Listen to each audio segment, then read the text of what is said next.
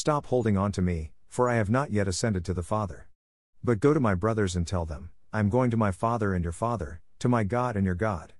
Mary Magdalene went and announced to the disciples, I have seen the Lord, and then reported what he told her. The first reading from Song of Songs expresses the love Mary must have felt for Jesus and also Mary's inability to recognize him at once. The bride says, On my bed at night I sought him whom my heart loves, I sought him, but I did not find him.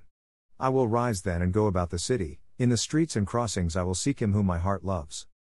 God, thank you for giving us Mary Magdalene as an example of seeking the Lord and remaining in his love. An apostle to the apostles, she was the first to encounter the risen Christ and proclaim to them, I have seen the Lord. Help me understand that before I seek you, the desire must be in my heart to carry out seeking you. I ask for the grace to desire to see you, and see you. As the day unfolds, I have to consider the things I see daily that obscure my ability to see God. Certain routines, expectations, and long held goals are so much a part of my vision for each day that inevitably I am missing some of the moments when God is trying to get my attention and guide me.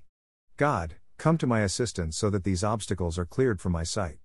As Emily Dickinson writes, and we grow accustomed to the dark. The bravest, grope a little. And sometimes hit a tree. Directly in the forehead. But as they learn to see, either the darkness alters, or something in the sight adjusts itself to midnight, and life steps almost straight.